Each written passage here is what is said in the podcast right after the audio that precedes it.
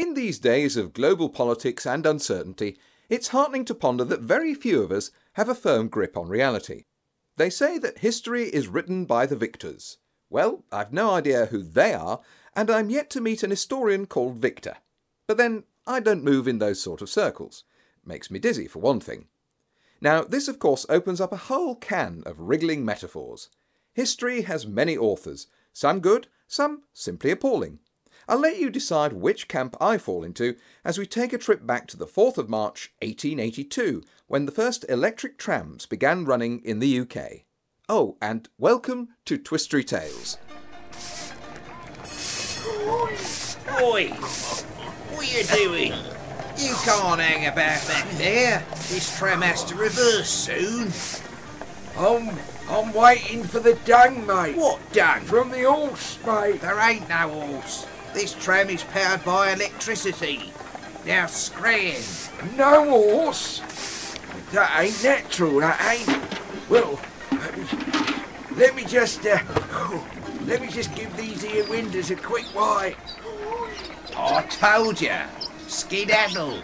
You're not needed. So what do I do now, mate? No horse muck, no cleaning.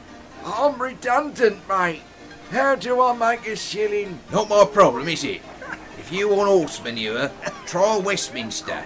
The Horse Guards, maybe Parliament. How about I just give that uh, that pole thing a quick dusting with my chimney sweeping brusher? I, I can reach it. Oh, oh. Besides, wrong kind of manure at Parliament. All they got there is bull.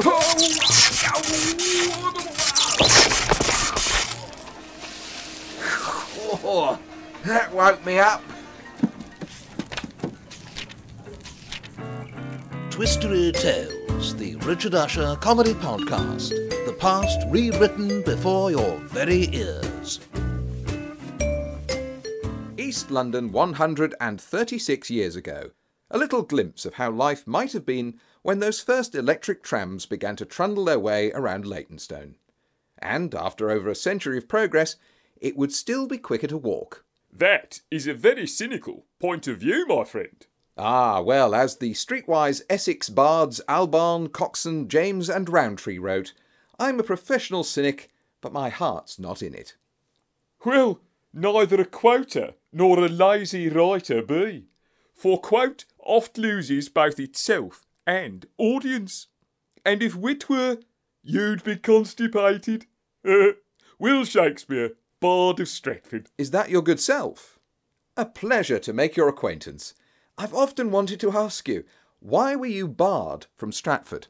I shall ignore that obvious attempt to win over your listener. Listener? Singular? You cut me to the quick. Aye, 'tis true, 'tis pity, and pity 'tis, 'tis true. Well, how would you go about winning over a bigger audience? Fill the globe, you mean? Well, you have to come up with something with a bit of romance, a lot of drama, and some decent comedy. You can see where you're going wrong, can't you?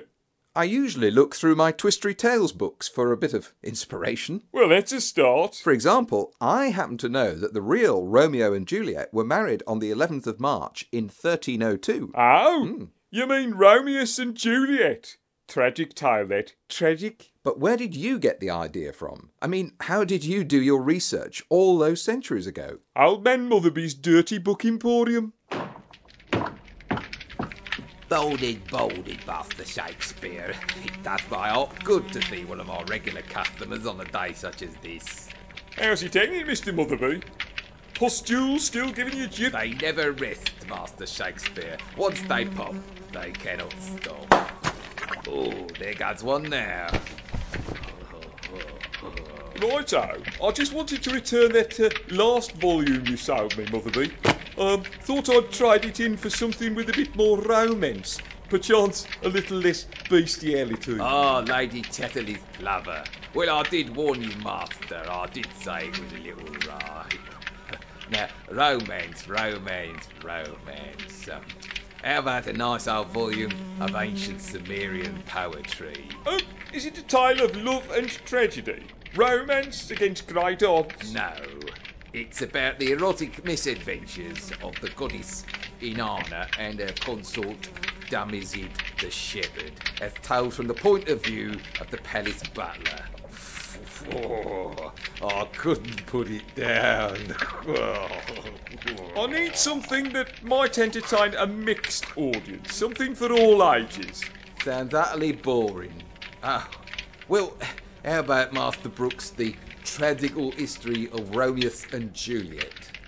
A few stabbings, some fights, bit of poisoning, star-crossed lovers, no rutting. Hardly worth the parchment it's written on. to you, gratis. I'll be glad to get shut of the thing. Been in my remainder bin for weeks. I was going to use it to rest my posterior buboes on. Oh, well, it was a rare old find, that book. Inspiration shone from the very first page. There is beyond the Alps a town of ancient fame, whose bright renown yet shineth clear. Verona men it name. Built in a happy time, built on a fertile soil, maintained by the heavenly fates, and by the townish toil. I began to write Romeo and Juliet in 1594.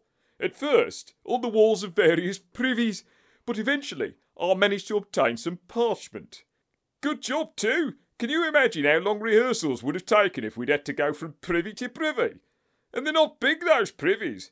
You can't fit the whole company of actors in there although one or two were probably used to it. Anyway, we eventually put the play on at the playhouse known as the Curtain. Oh, blimey, the rehearsals were a scream. that Potpan scene. Ah, where's Potpan that he helps not to take away? He shift a trencher, he scrape a trencher.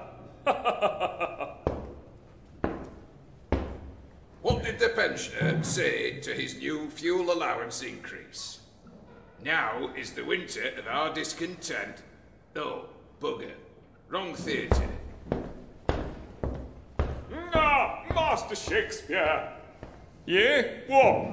Sir, may I just inquire, what the hell is a trencher? Well, uh, it's, uh, well, it's, it's like, you know, a wooden platter that you stick meat on. Ah, well, I'm approaching the scene all wrong. You see, I thought a trencher was another name for something one would leave in the privy. I mean, my colleagues repulsed. When good manners shall lie all in one or two men's hands, and they unwashed too, tis a foul thing. Away with the joint stools! Remove the cloth cupboard. Look to the plate.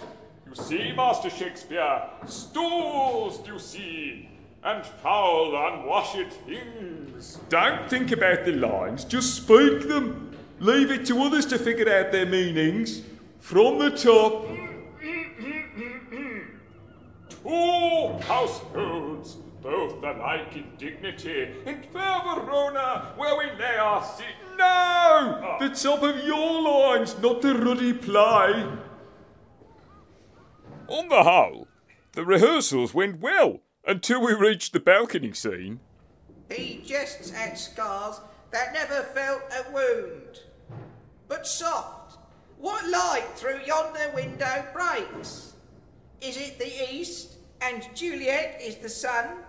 Arise, fair sun, and kill the envious moon, who is already sick and pale with grief.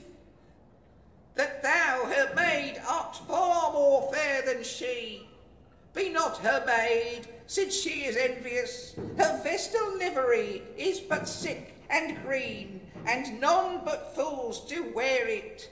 Cast it off, it is my lady. Oh, it is my love. Well, go on, get climbing. Uh, sorry, Master Shakespeare, but I'm afraid of heights, and the uh, the union rep says it's a job for a stunt double. A stunt what? Union rep?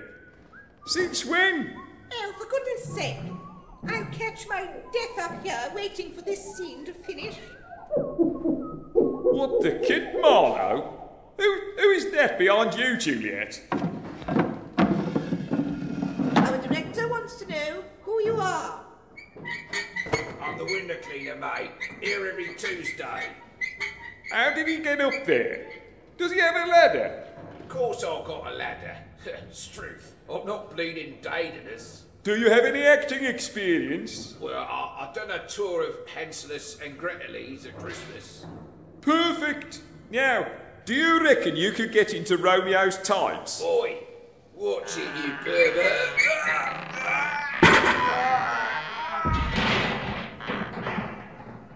But it all worked out in the end, I take it. I, I mean, it must have done. The play is, uh, is a true icon of the English theatre. Yeah.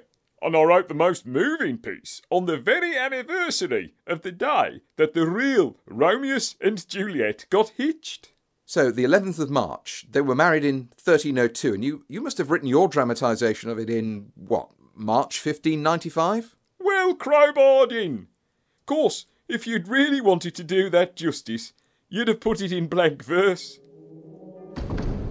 Ah, here comes the lady.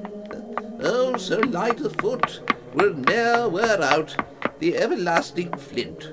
A lover may bestride the gossamer that idles in the wanton summer air, and yet not fall, so light is vanity. Lovely. Yeah, but we are on the clock here, so if you could just cut to the chase, Friar. When I never. How rude. Very well. Come, come with me, and we will make short work. For by your leaves you shall not stay alone till Holy Church incorporate two in one. Now, dost thou, Romeo, take the fair Juliet to be thy wife? I do. And to you, fair Juliet, taketh the noble Romeo to be thy husband? I do. Very well. I now pronounce you husband and wife. Juliet, you may now give your husband the poison. Here you are. Drink this. Oh, Tar.